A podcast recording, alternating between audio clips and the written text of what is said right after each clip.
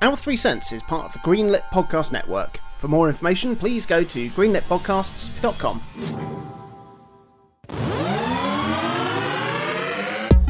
and welcome to another episode of Our Three Cents, a podcast celebrating the very finest video games.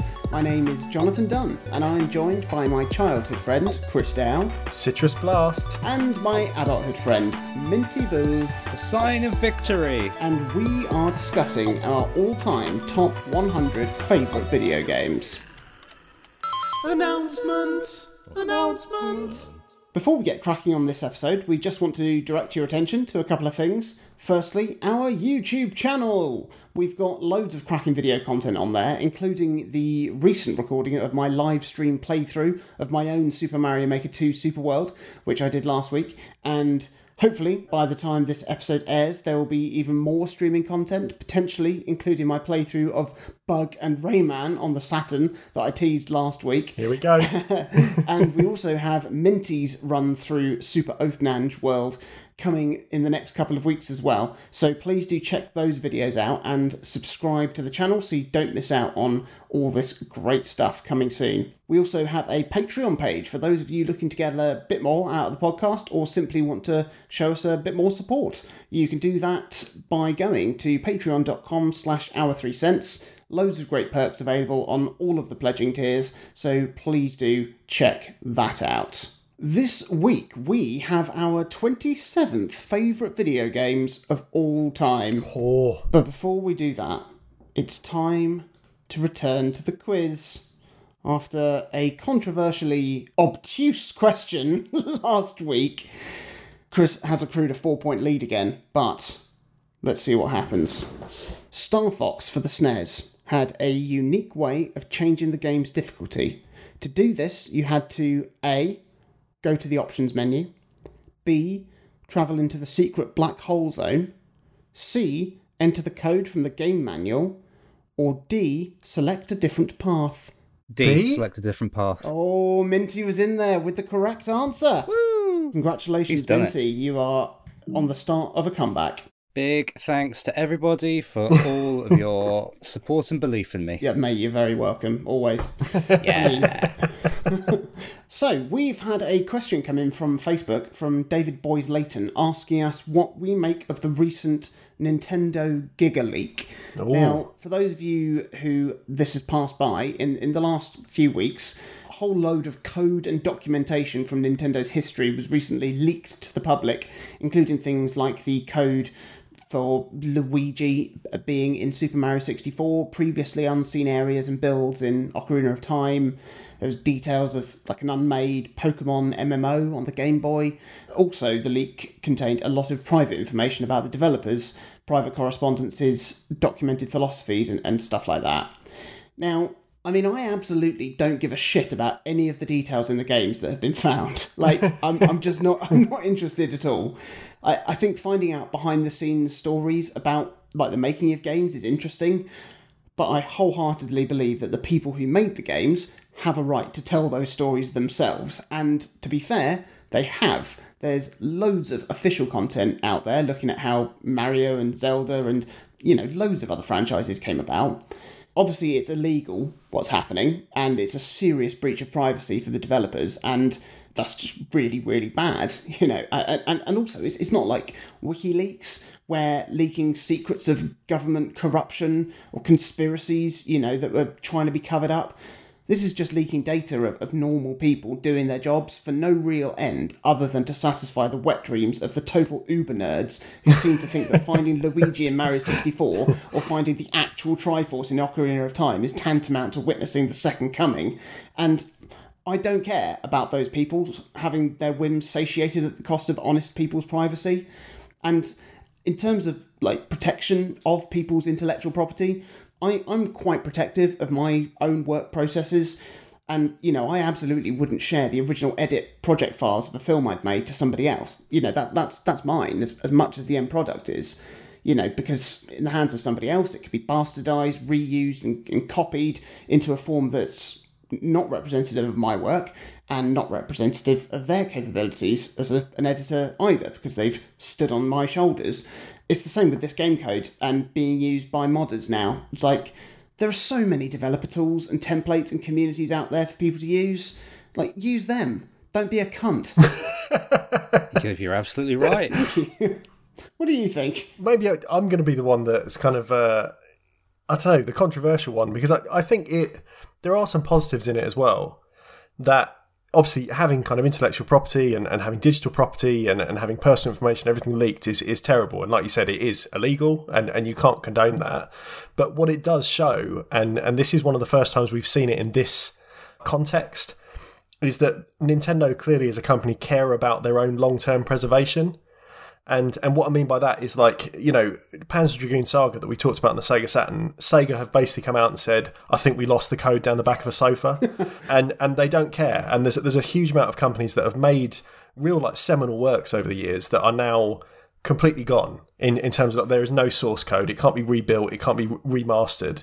And and it's left then down to hacking communities if they want to do stuff with with these games to basically reverse engineer and, and decompile.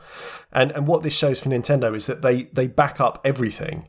If if they were doing this much stuff back all the way to the to the SNES era essentially onwards that that's really positive in terms of digital preservation for all these games going forwards into the future. But it's also for me frustrating because it shows that with this information, I, I know, like you said, Jonathan, it's like about allowing developers to tell their own stories and things like that. But I want to see something like a Mario 64 release that is a proper archival release in, in the same way that you might buy a Blu ray of a film like a Criterion Collection disc that you know a, a, real masterful work is then held up and includes all this behind the scenes stuff. It includes all these different bits and pieces and essentially like little edits or rough cuts or, or deleted scenes or whatever. So you get a bigger picture of the the design process. And i would love that to be something that was actually happening in, in a legitimate way. Like i would pay a lot of money for a, a modern version of mario 64 that wasn't just a tarted up version of the game it had a huge kind of like museum archive within it as well of little prototypes or playable builds or other bits and pieces just to to give you more information about where this game came from and how it got to the stage it was. Yeah, I would I'd love to see that as well. Yeah, and and that part though because we've seen this stuff exists there's part of me that in a really entitled way is like well can't you just do something with that like it's all out there I, I, I just i would love developers to to be given the freedom to say, actually, I, I think Mario 64 is a hugely important piece of work and it deserves that kind of treatment. And I don't know if we'll ever get there because we're still not quite at the stage where enough everyday people see games as being important mm. to, to really kind of like carry that weight. Maybe in time. And again, because this stuff exists, it's quite positive that, you know, it could happen potentially for Nintendo. But yeah, as as much as like you know we, we joke about stuff like oh Luigi's in in Mario sixty four and that being a big deal. That's not the stuff that interests me as much as knowing that there is a proper preservation effort for these things within like internally at Nintendo. Yeah, uh, and I hope that that continues into the future so that you know in in 30, 40 years time they could release a version of Mario Odyssey that that has all this kind of design documentation with it, and you could learn these these things about the game that otherwise is lost. You just you don't know anything about it. Yeah. So yeah, it's it's it's a bit of a seesaw, but I, I think there are positives in there for me. Yeah. No, I can understand that. I mean, like I said, you know, I think that taking the right away from Nintendo to tell that story themselves Yeah. is m- makes me uh, just on a level of principle just genuinely not care because it's like if, if somebody else wrote a biography about me, it may, may may be true, may be right, may have interesting stuff in there, might not. It's like, but it's irrelevant, you know. It's it's kind of as well. th- This is a like a, a strange way of looking at it. Like when musicians have um, things released posthumously after they've died. Yeah, Like if, if you think about something like Jeff Buckley, who put out one Yeah. studio album in, in his career, and, and somehow since his death has released sixty five studio albums. That's not representative of, of him, is it? No. and again, that's that's coming from an estate that's not the artist. yeah, exactly. Minty, have you uh, any th- any thought, any further thoughts on the matter? No, not really. It's nice listening to these two sides of well, not the argument, but the the issue. Obviously, privacy is a huge thing, and also the the fact that there is stuff that is sort of in the vaults of Nintendo. The, this is a good thing as well. I, I, I will be honest. This did completely pass me by because just trying to find out about what what actually happened, like nothing really interesting came mm-hmm. out of it. Yeah, Yeah, so I don't really know enough about it to take quite the passionate stance that the, the two of you have, but I I just like finding out interesting little things, but not in a way that's where the the information has been collated and released borderline maliciously. Mm. Really, this is what I'm hmm. getting from just reading around on the topic, but. There's a there's a Twitter account I follow that uh, every now and then will be like, oh, this is what Pikachu looked like before um, they actually like drew him in the game, or can you believe that that Moltres was originally going to be a horse? That sort of thing. Yeah. Just nice nice little bits of trivia. So I really like that. So you, basically, you want to know who the bucket mouse is, but straight from the bucket mouth's the the bucket mouse's mouth. The bucket mouth's mouse, but yeah, yeah. So, what have we been playing this week? So I finished Paper Mario, Oh. uh, the Origami King, uh, which is yeah fantastic. Just had a great time with it. I, I had no problem getting back into the game after the main story was finished to try and hundred percent it. I almost got there. I there were just two last trophies I didn't get, but I I was just not having fun trying to get them, so I decided to to call it a day. But it was really fun to like potter around and find the remaining toads and treasures. Just wonderful stuff. I also picked up Slay the Spire again. Now, I, I mentioned it before because I, I picked it up on the Switch and, and it was really, really good. But at that time, I'd sort of overdosed somewhat on roguelikes and, and didn't quite have the steam to get into another one. But it- it's just had this really, really good mobile port released, and I think it's a really good fit for mobile. Just simple one finger commands, good to pick up and play, and I'm really enjoying it Lovely. in terms of a car battling game, it's as good as any I've seen. And in terms of a roguelike structure, it's it's got the like the balance really nailed as well. So yeah, I th- I can see myself playing playing a lot of that going forward now, which is which is really nice. And I've also started playing a new game called Carrion, which has recently been released. Oh yeah, on the Switch, are you playing it? Yeah, yeah.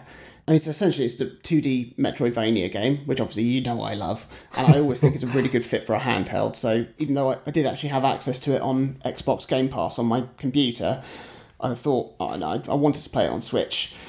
So the twist with this game is is it's billed as being a sort of reverse horror game. So you are the monster, and you're this great hulking, pulsating, tentacled abomination that escapes from an underground lab, and you just tear everything up in your path.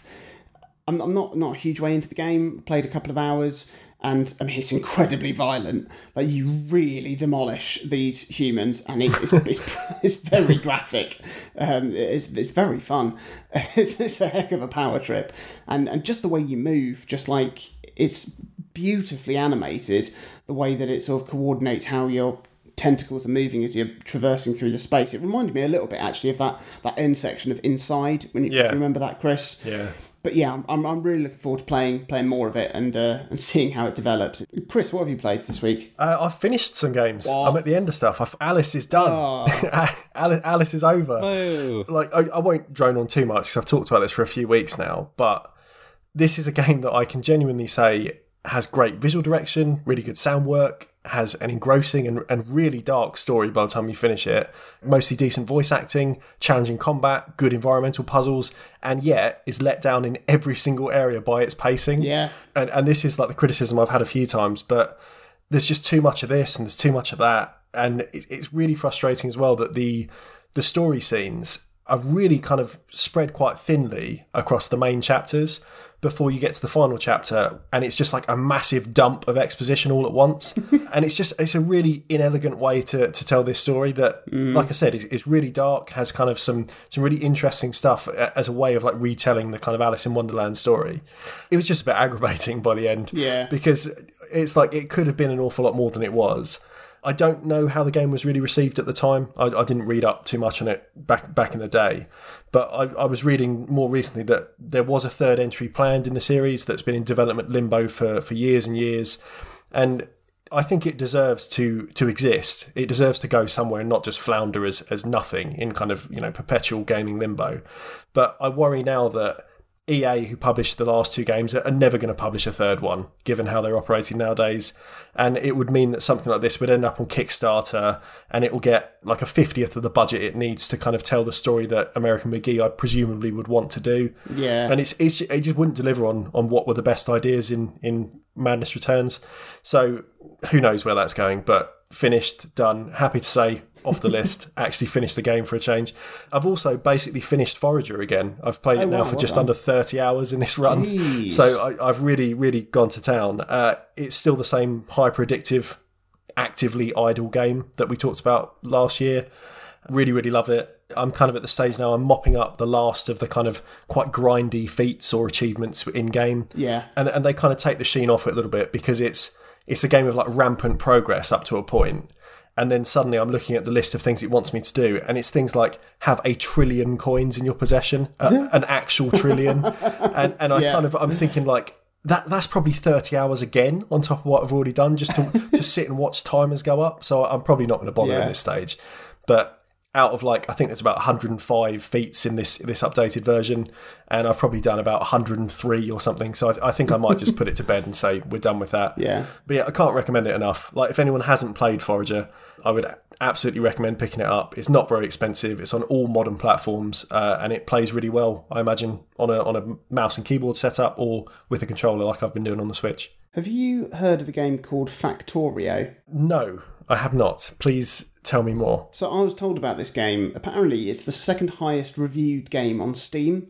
Oh wow. And a mate of mine was playing it the other evening, and and the way it was described basically made it sound like Forager. yeah. You basically take over. I think it's like you start at like the start. Either you, you land on a planet and you're starting from scratch, or it's like Earth starting from scratch again, or something. And apparently, like you have the knowledge of like a modern person, but like starting a civilization from scratch. Yeah. And so you basically slowly build, rebuild civilization that mainly works through the way of building machines and automating them to, to do things. And hmm. apparently, you can even do like multiplayer with 500 people. it, it looks it looks enormous and, and, and insane and quite overwhelming. But yeah, but like I said, the way it was sort of described to me made it sound like it was uh, yeah really similar to Forager. Wow. Apparently, it's very good. It's um, it's it's still in early access, Yeah. which apparently it's been like that for about four years. But apparently, it's nearing completion. So I'm sure that pe- people will probably hear more about it when uh, when it's finished. But it ha- it's got like sixty thousand like positive reviews or something like that. So Yeah, pretty high praise, isn't it? yeah, exactly. Minty, how about you? What have you been playing this week? Well, I also finished The Origami King this week. Excellent. Yeah, a good game, I think, with a Mm. fairly satisfying ending. You know, I, I, I was a little disappointed that the Toads didn't get a comeuppance for just being dreadful, but there we go. yeah, I really thought, like, during the very first area in the game, like the picnic road and the, that forest, I really thought it was going to be like a, oh, the Toads are actually the villains because they cut down the big grandpappy tree or whatever it was. I was like, oh, okay, maybe we're looking at I don't know the ramifications of making things out of paper, if, if that's sort of a, an industry that exists in this universe. But no dice, unfortunately. Yeah, I probably won't bother going back to it, trying to 100% or anything, because for me, when it comes to 100%ing a game, I've been very much spoilt by JRPGs and the like, because Yeah. completing as much as you can is a means to an end, and the end is being powerful enough to punch out literal gods in like half a second and beat the game super quickly. Just stick it over your knee and give it a good spanking. I, don't, I don't really see how the Origami King can match up to that. So I'm just not going to, uh, I think. That's fair enough. But what I have been playing, uh, now that I have finished it, is I've gone back to playing Tales of Vesperia. Oh, lovely. Yeah, I hope to have had it done by now, but I've just started the third act. Um, it's been fun actually playing the definitive edition because it includes all the stuff uh, from the PlayStation 3 version that I missed out on because I bought it on the 360. Yeah. So yeah, I'm excited to get it finished and sit down with a with a GameFAQs page the length of Ulysses and really 100% something. Excellent. Like after, I think I think the one before it, or I think it was Tales of the Abyss, that came out a few years before. I replayed that one on the 3DS when it came out, um, and it was after that game, and then going back to Tales of Vesperia. It was just nice to have a game in the series with a plot and premise that uh, actually made sense. yeah. Like I can't remember a thing about Tales of the Abyss. It was so deeply entrenched in incredibly dense lore that I really had a hard time trying to decipher it. Like, Yeah. phone stones, big rocks with prophecies etched onto them that empires follow to the letter. The concept of the hyper resonance. There was just there was just too much going on with like really complicated names, and because I was there on the 3DS, I, I was just trying to keep up with stuff on the tiny screen. Really wasn't going to work for me. But Yeah. they sort of they dialed that back. Uh, I think with Tales of Vesperia, great story. Your your Yuri Lowell, a roguish young man who lives in the slums.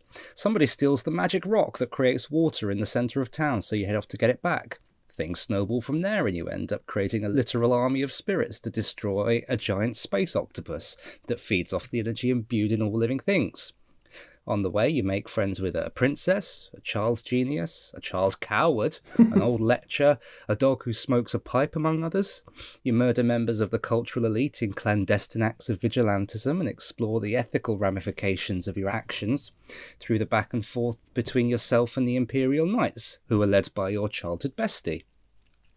Add into that uh, the guilds, the free people who work outside the jurisdiction of the empire with complex power struggles of their own, and honor codes that add to the richness of this fully fleshed out world. There's there's a re- there's a lot going on, but it's never too much to sort of like keep track of. Combat's good as well. I really like the Tales series for the linear motion battle system that they've trademarked. It works really well. You snap to a 2D plane to fight things, with the option to free run in 3D to avoid attacks, switch targets, and all that. Different weapons as well give you different elemental attributes that can either hinder or help you, as well as give you different skills that can give you stat boosts or unlock altered versions of your combat techniques.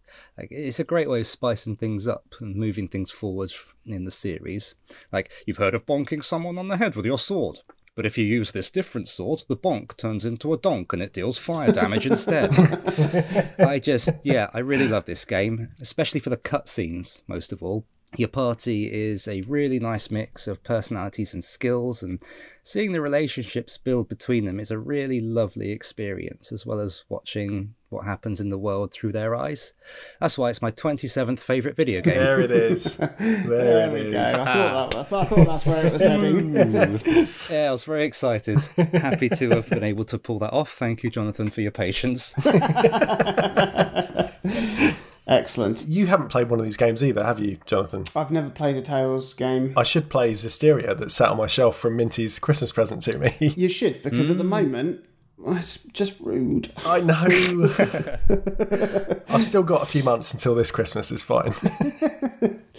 Shall we move on to the rest of the rankings? Yeah, Go on then. So, next we have my game. Go on then. let's hear it. I'm here for it. So, when I opened up my list to see what game was coming in this week, I I was quite surprised that this game was actually this low down on my list. I've been like racking my brains to think of reasons why, and uh, to be honest, I'm still not sure what thought process I went through because this is one of my all time favourite games. And I think if you were going to try and name my top 10 games, Chris, Yeah. you would probably put this in there because I think this is another classic Jonathan game that is intrinsically linked to me.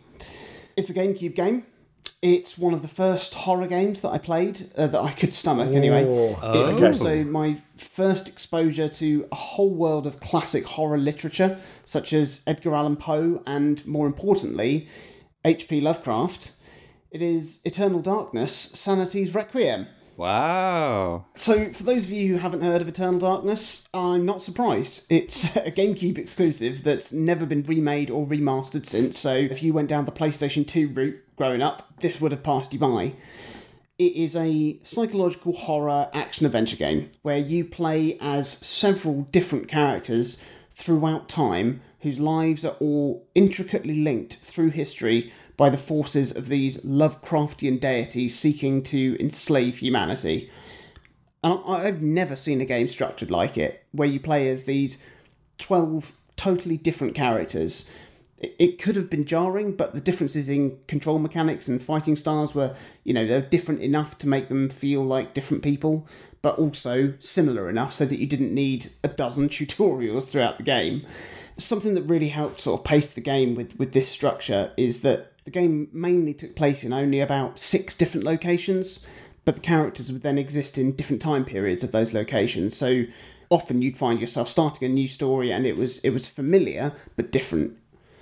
And the whole story was told through the lens of your main protagonist, Alexandra Roivas, who is called to the mansion of her grandfather Edward after he's murdered. And as you start poking around his mansion, you find the Tome of Eternal Darkness, a sort of Necronomicon like book that is chronicling the history of these intertwining people. And as you start to uncover the truths of what your grandfather was really wrapped up in, then you then live through these people's lives and it's it's such a fantastic array of characters and stories that each one is absolutely compelling. I'm gonna I'm gonna run through the brief a brief synopsis of each of these characters just to give you a taste of uh, of, of what we're dealing with here. So you had Karim, the Persian swordsman, seeking to find a treasure from the Forbidden City for the woman he loves. But whilst he's on his quest, this woman is unfaithful, gives herself to a nobleman, Whoa. is mutilated and killed by the nobleman's jealous mistress, and then her ghost appears to warn Karim about the true nature of the artifact, and he then kills himself so he can be with her again and watch over the artifact together. I mean, just for a start, that is a whole game's worth of story right there, and that is just a fraction of what's going on here. You then return to the Forbidden City in the 1400s as Roberto Bianchi, a Venetian architect who is taken as a prisoner of war by a warlord and is now helping with the construction of an evil temple called the Pillar of Flesh. And when they're surveying the area to lay foundations, they stumble across the Forbidden City. You then return a further time in the 1990s as Michael Edwards, a Canadian firefighter sent over to help extinguish the oil fires lit by Iraqi troops in the Middle East after the Gulf War, and an explosion leaves him trapped in the Forbidden City, and he ends up having to explore deeper to, to try and get out. Then you have the Angkor Thom ruins in Cambodia, and you get to explore these first as a court dancer, a girl called Ellia from the like 1100s. She's like imprisoned in there in these ruins by a fertility god as like a sacrifice, which is it's all quite well. It's fair, obvious, oh, it's all very grim. and then you return in the 1980s as Edwin Lindsay, an intrepid archaeologist who bears a striking resemblance to one Junior. my favourite location in the game, and, and also probably my favourite couple of characters, appear in the Oublié Cathedral in France. You first go there as a young lad called Anthony. He's a messenger for Charlemagne in like 800 something AD, and you're tasked with delivering a scroll to Charlemagne from one of the monks at the cathedral. But Anthony is suspicious of the scroll, so he opens it to make sure it's safe, and he's then cursed by this corrosive magic and then starts to decompose slowly over the rest of his story as he uncovers the horrific conspiracy operating out of the cathedral. And then you return there in the 1400s as Brother Luther, a Franciscan monk on a pilgrimage to see a holy relic, the Hand of Jude. But he's then drawn into a murder conspiracy and then drawn into the depths of the cathedral to confront an ancient darkness. And finally, you return once again to the cathedral as Peter Jacob, who's a field reporter during the First World War, where the cathedral has been converted into a field hospital. Over his time there, he starts to notice that soldiers keep disappearing, and he begins to dig deeper and finds the monsters dwelling within. And you also get to play as some of Alexandra Roivas's ancestors, such as Maximilian Roivas, who was this like wealthy doctor in the 1700s, and he first starts to notice bizarre and horrific things happening in the family mansion he's recently inherited. And you also get to play as Edward Roivas, working as a younger man in the 50s as a clinical psychologist who is also investigating the darkness that seems to operate within the walls of the mansion and, and is constantly pursuing the family it's not only a phenomenal set of stories, but the way in which they link together and coincide over the eons is deeply satisfying to watch happen. And, and you genuinely get attached to each of these characters. And, and it, it, it hurts when so many of them meet some, I mean, inevitably very grisly ends. but it, but it's it's it's great as well that I mean, not all of the characters die. Some of them do escape their chapters with their lives because otherwise you, you'd stop caring about halfway through once you realise that you know oh, there's no point caring about this person. They're just going to get torn in two by some I don't know tentacled intestine leviathan in a few minutes anyway. And there's also a lot to be rewarded for playing through the game several times. So each time you start a new game, you can choose to align yourself with a different ancient. Either there, there's Chattur'gha, Ulyaoth, and Xel'lotath. Nicely pronounced. It's, it's, very, it's, it's classic Lovecraftian sort of words. They're like the way Lovecraft often names things is is it comes up with names that are essentially unpronounceable. Yeah. So that they evoke sounds that only make from like the body turning inside out. And uh, and yeah, they followed similar sort of uh, style with these, and uh, yeah, but you hear you hear the names a lot, so you, you get familiar with them. but each one of these ancients correspond to a different element in the game. So Chattur'gha is red magic, which is power. Ulyaoth is, is blue magic, which is which is magic, and and Xel'lotath is green magic, which equates to sanity. And each strain of the game you play will find you coming up against different variations of monsters, and also during the encounters with the ancients themselves, they'll, they'll be according to sort of where you're aligned. And if you play through all three variations of the game, you're then rewarded with an epilogue that links everything together in just in a further way that is is mind bending and awe inspiring and brilliant. The story draws a lot of inspiration from authors such as Edgar Allan Poe, but it, I mean, it really is a Lovecraftian tale at its heart. And, and, and Lovecraft is, these days, a pretty common reference in popular culture and has proved a fairly constant influence on, on a lot of video games as well.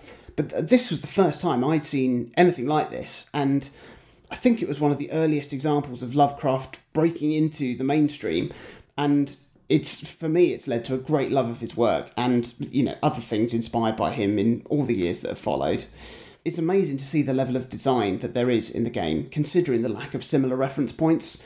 It's you know it's easy to look at something amazing like Bloodborne and praise its design, which you know is outstanding. But Eternal Darkness was was doing this from from a fairly blind place and the environments in it were amazing and awe-inspiring but the real excellence came in the monster designs truly horrific creations moving and operating in the most like body shock horror ways as well with all the gory sound effects to match too you'd have like these bone thieves hiding in the skin of their victims and will burst out when you least expect it. There were these like hulking abominations later in the game that looked like a bloody cough come to life. and they were like winged beasts that would raise their wings in a display of sheer intimidation that, that, that I mean, made you shiver to your very soul. And the ancients themselves were, I mean, extraordinary, true to the style of classic Lovecraft. It's it's difficult to describe them because they're so weird and so vast and just yeah just trying to comprehend them is uh, is horrific enough one of the other ways the game really breathes life into the monsters and and this world is is through a device that is introduced in Maximilian Roivas' storyline. So when you find and and well when you kill a monster you then have the option to perform an autopsy on it and this would generate an entry in your research journal. And then you can access these beautifully drawn anatomical drawings showing the monsters in gross detail, whilst you then got a journal entry narrated by Maximilian Roivas, incredibly performed by an actor called William Hootkins, who uh, if, whose whose work uh, admittedly is fairly niche, but he does appear in the original Star Wars film as pilot Red Six, uh, of course, better known as the cult figure Porkins. So that's a bit of trivia there. And these remain the finest piece of voice acting I've ever heard in a video game. Oh, wow. The amount of character he, he brings to these is phenomenal, and you can hear every part of his psyche fracturing as he's trying to comprehend the horrors he's examining. Like, if, if nothing else, have a look on YouTube for these and listen to them. They are just an absolute treat. Something I haven't mentioned, which is a bit weird, as it was pretty much the, the, the gimmick that the game was sold on Uh, and this is the the sanity system. Oh yeah. I mean, this is something that has been repeated in games since, but you know, it started here. If your character saw something horrific, your sanity meter would, would go up, indicating how disturbed you were feeling. And the higher it got, the more you would succumb to various sanity effects the game would throw at you it, it would start with you know kind of subtle things like hearing a just a just a simple slow and painful weeping, and uh, no, just grow louder, or noticing blood dripping from the walls, or or the, or the camera starting to tilt and just throw you off kilter.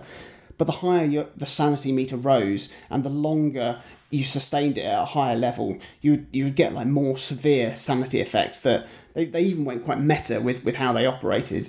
Like, you would walk into a room and all of a sudden a horde of enemies would attack you, only for the game to tell you that your controller had been disconnected. And as you, you you're panicking, trying to figure out what's what's happened, your character will come to their senses, and you realise you know the game was just playing a trick on you. Or you'll start sinking into the floor and become stuck, or your head will fall off. There's one that like simulates turning the volume down on your TV, and one that like turns off your TV altogether. And there's this one that tells you your save data has been corrupted and simulates starting the game from the beginning. It's incredibly fun stuff, like very inventive and, and frequently quite disconcerting. Like I said, I don't quite know why I've placed the game this low down on my list because I love it every bit as much as any of the games that are still to come. It is, it is a phenomenal experience and one that I would encourage any video game fan to play if they haven't it's a shame that, that Denis Dyack, the, the director of the game, hasn't been able to make the sequel he wanted to make for the game. He came close a few years ago with a, a Kickstarter campaign for a game called Shadow of the Eternals, which you know missed out on its target. I mean, these days we're spoilt for choice with Lovecraftian video games, but there's something about the way that he treated Lovecraft's stories and created his own lore that you know I, I would I would love to see. I'd love to see Denis Dyack do something Lovecraftian again. But uh, yeah, for now, my 27th favourite video game of all time. Oh, yeah. Should it be higher? I, I don't know. I don't know. Maybe. Maybe this is a yeah, it's a Panzer Dragoon Saga situation again. But there we go. Eternal Darkness, Sanity's Requiem, an absolute masterpiece. I don't even know if I've seen this game in motion. I mean, I, I know about the game, Yeah. but like like you were saying, I know about it from you telling me about it. But I don't think this is one like I don't remember sitting in your bedroom as kids like watching you play it. Yeah. So my my entire memories of this are like a handful of screenshots I would have seen in magazines, and then your your vivid description of these sanity effects. So before you were even talking about it, I knew you were going to mention like the volume down thing. Yeah, yeah, I knew you were going to mention like the, the save data corruption, and that's not because I've read up on the game extensively. It's because you told me about it when you were like 16, 17. Yeah. So that that has kind of just um, been this my pervasive memory of, of Eternal Darkness is Jonathan Dunn's pervasive memory of it. Yeah. Did you ever play it, Minty? Do you know what? I didn't, and I don't think I've ever actually seen it in motion either. I remember it was it was fairly close, or it was a launch title for the GameCube, wasn't it? Yeah, it came out Yeah. like the it came out the the Christmas after it was released in the summer. Yeah, uh, I I always I was always intrigued by it, like the the sanity meter and how it was like a more yeah more a, lo- a more Lovecraftian take on the horror genre. So it always interested me, but Too spooky. too spooky. this is it. Yeah, yeah. If I had the means to do so today, I probably would try and emulate it, but not when it came out. I think I was I was in possession of a cowardly heart. So yeah, Well, there we go. Maybe it's one that I can uh, I can stream soon after I've played through Rayman and I, Bug. I would watch that. Oh, good, good. And it, it, would- it would work well in terms of being an episodic video as well, Yeah. with the episodic nature of the of the uh, of the game. So yeah, all right, I'll add that to the list. great. So lastly, we have Chris Dow.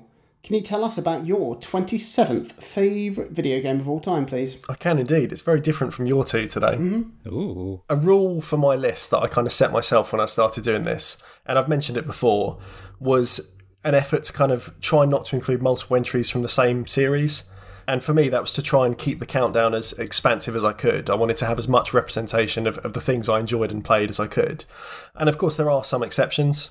So, for instance, I've already included Mario Maker, for instance, and obviously there's going to be more Mario on the list. Fucking hope so. Yeah, I've, I've, I've alluded to in a mm-hmm. couple of your entries when you've brought up certain games how much I enjoyed them. So it's obviously things will, will come to pass eventually.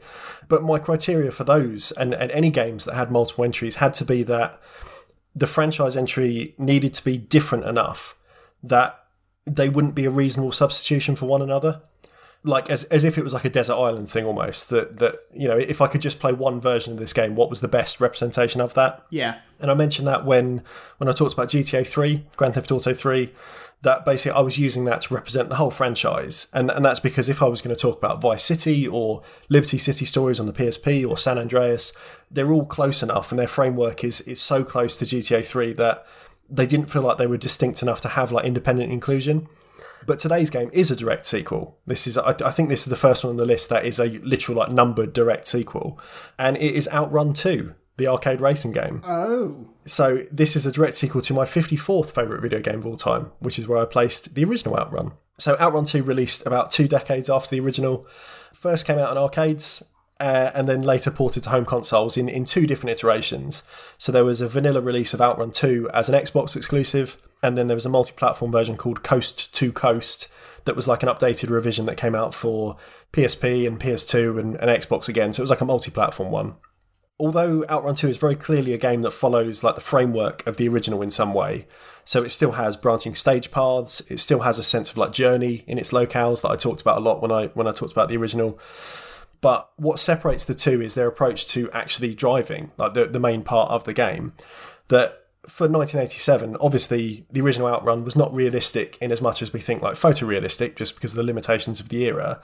But it did try and be serious and and the driving for the time was about as realistic as you could do in an arcade setting. So there was a basic gear shift. You had to manage the gas and the brake to get around corners and everything else. Other traffic provides kind of like its own little challenging obstacles as you're you're driving down these multi-lane highways. It did obviously have things that were not realistic in, in as much as you could drive between these like varied locations that couldn't possibly be that close together in, in a map but that was to give you that sense of kind of progression and movement and everything else. And other than that, the actual physical driving was was about as semi-realistic as it could have been for the time. Outrun 2 takes like the shell of that, so still has kind of the branching paths and everything, but it views it through a lens of, of much later arcade games like Daytona USA and Ridge Racer that both had like really exaggerated handling and also kind of like the real arcade stuff, like the, the silly arcade stuff like the Rush series that had lots of ports to the N64 and things like Crazy Taxi as well, like Sega's own Crazy Taxi. And the developers, I think, looked really hard at the original game, the original Outrun, and then made the bold design choice that instead of having to slow down for corners, instead it'd be much more fun if you could just power slide around every corner with no penalty to speed. And and I mentioned that a little bit, like that sort of handling model when I talked about Ridge Racer 3D on the 3DS. And and it's here again that it's just so much more fun to be able to take all corners at you know perpendicular to the road. It's it's just a lot lot more fun to get around that way. and I think making that choice was absolutely the right thing to do to to make this a fun modern racing game. Because of that, I think if you try to play Outrun 2 as, as like your first foray into this series, you'll never get very far if you, if you haven't grasped the idea that you're not supposed to drive this in a realistic way. Yeah. So it's it's it's all about speed, and and the drift is so kind of intrinsic to the way the game controls and, and the way it's designed that I I have to imagine like the way it would have been developed would be they thought about that mechanic first and then kind of spiraled out from there. You know, if we had a big giga leak of, of Sega stuff, maybe we'd find some prototype about that. But, you know, now I, I didn't get a chance to experience Outrun 2 in an arcade until as with most of my arcade experience, I went up to the arcade club in Bury. But what I did have when I was younger is plenty of time with the game across the home port of 2 to the Xbox, and, and then coast to coast on the PS2 and the PSP. I, I had a version of all of them. And in contrast to games like Sega Rally on the Saturn, which were just an attempt to make an arcade perfect title when there was no extra frills and, and bells and whistles, this was, you know, a game that launched at a time when gamers wanted a bit more value from their games and as a result, it's just jam packed. It's absolutely stuffed with stuff to do. The arcade release has the ability to play like a standard point to point checkpoint race in like kind of traditional outrun style. It's got a, time attack mode. It's got obviously a two player mode with if cabinets are connected together. But it also has this thing called a heart attack mode, where as you're driving along, you're given additional objectives by your passenger. So it could be that they ask you to to drift a certain distance, or overtake a certain number of cars, or or outrun a particular rival, or avoid collisions, or whatever. And and the home conversions really doubled down on that idea and, and tried to extrapolate as much as they could out of that idea of giving you extra things to do as you were racing. The home versions, all of them were developed by a team called Sumo Digital. They include everything from the arcade, but like I said, also just have single player content and unlockables that just seems to trickle out of it. It's, it's never ending. So there's a huge expansive challenge mode that uses the framework of that heart attack mission mode. There's extra cars and music. There's there's bonus tracks you can unlock from other Sega arcade games like Daytona USA 2. There's even in the original Outrun 2 an emulated version of the original 1987 release. Oh, nice. So there was, there was an awful lot to do on, on that original original release on the Xbox. and it's just an incredibly well-paced package that's that's breezy in its presentation, but really quite deep and challenging underneath. Like the, the missions are not easy. Even the first tier of challenges will take several attempts to get through. It's also, uh, and this is something I think is, is missing from a lot of games these days, it's it's a real looker because it follows Sega's like blue sky design of that era. So if you think about screenshots of, of Sonic Adventure, or if you think about screenshots of Crazy Taxi, like I mentioned, everything is this like neon bright blue. Everything is really welcoming and feels like a day at the beach with you know kind of like crystal waters and, and vibrant skyboxes and a big chunky landmarks peppered around the, the roadside and, and big set pieces with like planes flying over top or fireworks going off in the distance. They just wanted it to be fun, like a nice place to be. Just like the Swan. it's just a very nice place to be. it also, and, and this is like pertinent to your interests, Jonathan, uh, it has a really good soundtrack because it takes the original Outrun music and then it's all rearranged by Richard Jacques, our good friend from Sonic R. Ah, excellent. We are Supersonic Racing. I don't think these tracks have the same vocalist as Sonic R. I don't think they feature TJ Davis, but with your eyes closed, there are certainly some tracks on this soundtrack which have a female vocalist and could easily be Sonic R B sides. yeah. So if, if you're interested, look up tracks like there's one called Night Flight, there's one called Life Was a Bore, that they have that kind of like warbling early 2000s, late 90s kind of like Euro pop feel. Oh, yeah. And it, and it really Good does stuff. complement the game well. Sumo would go on to make the Sega and Sonic All Stars racing games that we've mentioned, like in passing, talking about Mario Kart and stuff before. And these are not only good games, they, they're games that owe a huge debt to Outrun 2 and what Sumo did with those ports.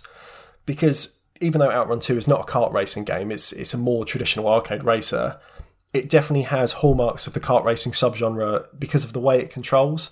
That that kind of suggestion that you need to be power sliding around every single corner or, or avoiding particular obstacles or like bouncing balls that are coming down the road or whatever. There's these extra bits that make it feel like a kind of like proto kart racing game. And it definitely, I think, informed how they chose to take that series going forwards into the next few releases not wanting to digress too much though, Outrun 2 is, is a game that really needs to be played, and ideally it's in a really loud arcade with friends, but even the home ports, like I said, were really, really good. And it's just, it's a wonderfully summery title that, that took kind of the driving and, and journey focused shell of the original game, but brought it screaming into the new millennium. Like this came out in about 2001 or 2002, I think, because it folded in like two decades worth of arcade racing development Whereas Outrun at the time in, in 1987 was like a real trendsetter. Outrun 2 didn't have to do that. Like lots of games had come before it that it could kind of crib from and say, okay, we want the we want the loud soundtrack of that, we want the handling model of that, and and they could do something that was pulling in lots of different references as opposed to to treading their own path like the original. It's the type of game that I think is like the antithesis of modern simulation races as well. If if you imagine like Forza and, and Gran Turismo, anything like that, there is no real lineage in these. There's kind of a, a, very different path that, that different developers have taken over the years, and I'm always going to prefer this. Like the reason I enjoyed like the the Horizon series, like the Forza Horizon series, or like the Burnout games, or any of these, is, is because it takes that kind of arcadey feel as opposed to a, a simulation racing feel. Yeah, and and that's always going to do it for me. It's just more immediate. It's more fun. It's kind of I don't know. I don't want to necessarily like feel how realistic a handbrake feels when I play a game. I, I, I, want to kind of, you know, in the same way we talked about kind of the ultra realism of things like Red Dead and stuff in the past. Yeah, that's not always the best fit for what I want from a game. Not saying it doesn't have merit and value and whatever, but I, I want something that's a bit more just super escapism, just really silly fun. And like I said, for this for the same reason I loved Ridge Racer 3D. I think I'm always going to love Outrun and, and its sequel Outrun 2 because you know, taking a corner at speed is fun, but like I said, taking it at right angles to the road is is more fun. and as long as I can do that, I'm I'm always going to pick these sort of games up. Yeah. So yeah, Outrun Two, great arcade game, and an even better home port because of all the the bonus unlockables and goodies that Sumo Digital stuffed in there. Here's a question for you. Yes. Do you prefer playing racing games in an arcade cabinet or on a console? I mean, in terms of uh, controlling it with a with pedals and a wheel or with a control pad. it, it's quite a hard question because I think I've probably obviously spent more time with a control pad, and you know, over the years, but it is more fun with, with kind of the whole setup, and and I guess that feeds into the idea that you know arcade games are meant to be a quick, punchy experience, whereas a home port is something that you're going to spend a lot more time with. So going right back to when I talked about Sega Rally, at home on the Saturn, I could sit and play time trials for ages, and I could just play the same content over and over again because it was about getting better. But it's not as fun as in an arcade where you're playing with another person, or, or you're trying to beat kind of like a high score or get that little bit further on your one pound credit. So it's, it's a really hard call to make, but I think I've I've probably enjoyed all of these games more in that kind of like loud arcade setting if I've had the experience of, of doing it. Yeah, I always like playing games in a arcade cabinet. I mean, obviously we have very different relationships with arcades because I never really have played games in arcades. But the way I feel when I play on an arcade game is my is I assume it's out to get me. Yeah. It's out to, yeah. to trick me out of my, my money and my time. And so I feel that the peripherals that you play with are part of that. Like I'm not Yeah. going to be like a real conspiracy thing and be like, oh, it's all rigged anyway, innit? But you know, I, I feel that. I mean, the, the, one of the big problems is the fact that the, the arcade stuff I have played is just because all of the equipment has just been abused Yeah, by yeah. thousands upon thousands of, of uh, teenagers in Margate, Yeah. and uh, and so so it's never never feels like a very responsive experience. But I, I remember after I after I learnt to drive, which I did when I was like twenty five, I remember being in an arcade and thinking, oh, actually, I wonder if this I wonder if this is going to feel better now that I actually know how to drive. Yeah. Uh, and and and uh, the answer is, is no, no, because it does not. That is not how it controls. Ah, the best way to approach this stuff, and it's probably it's happened to me inadvertently. Like there's a lot of games I've played over the years, and then I've played later on in an arcade. And and for something like Sega Rally, that I had an understanding of the handling model from the Saturn, and I had kind of a, a a loose memory of like the track design and everything else. So that then when I sat down and said like when I first went to the arcade club, I'm going to play Sega Rally for half an hour. It was more fun because I had like a basic understanding of how to play it yeah, and that's like you say i think arcades are absolutely out to get you that, that's kind of the whole point that they want you to mm-hmm. spend money to kind of extend your time or, or your credits or whatever Yeah. But the, the games that i know from home like i played um, time pilot is a really old like 360 shoot 'em up essentially you've just got a joystick you just fire in whatever direction kind of thing and i played that a lot to get all the achievements on the xbox port years ago and then kind of just by accident found it in the arcade club and was really good at it. and and I wouldn't have been good at it if I hadn't put five, six hours into it originally on, on that kind of home port. And I think that's a lot more fun because then it's like it's different because you're playing under the pressure of the arcade. But equally, you're you're kind of drawing on kind of your own past experience, so you're not at an immediate disadvantage because you you can kind of call what's going to happen a little bit more. So there we go. Another three games, an eclectic trilogy once more. First of all, we had, Tales of Vesperia. and then we had Eternal Darkness, Sanity's Requiem, and finally, Outrun two. if you've enjoyed this episode or if you've enjoyed any of our episodes, please do share the podcast on social media.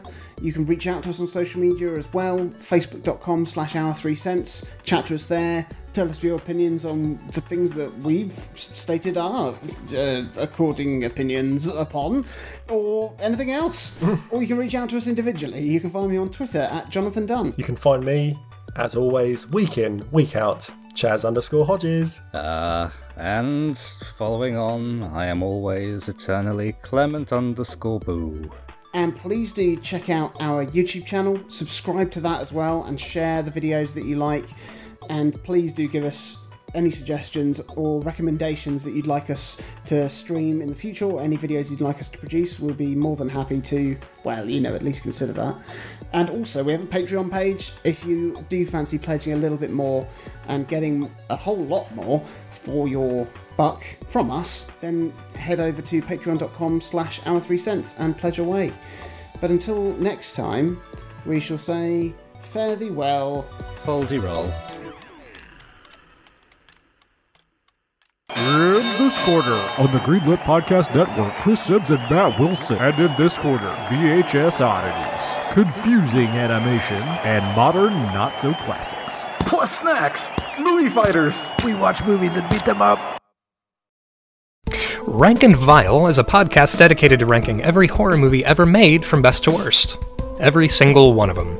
Each episode, we add a couple more to our list of hundreds and then justify why we think Killer Clowns from Outer Space is a better movie than Dead Ringers. Uh, No, really, that, that did actually end up happening. Check us out on the Greenlit Podcast Network, where you can find a new episode every Wednesday.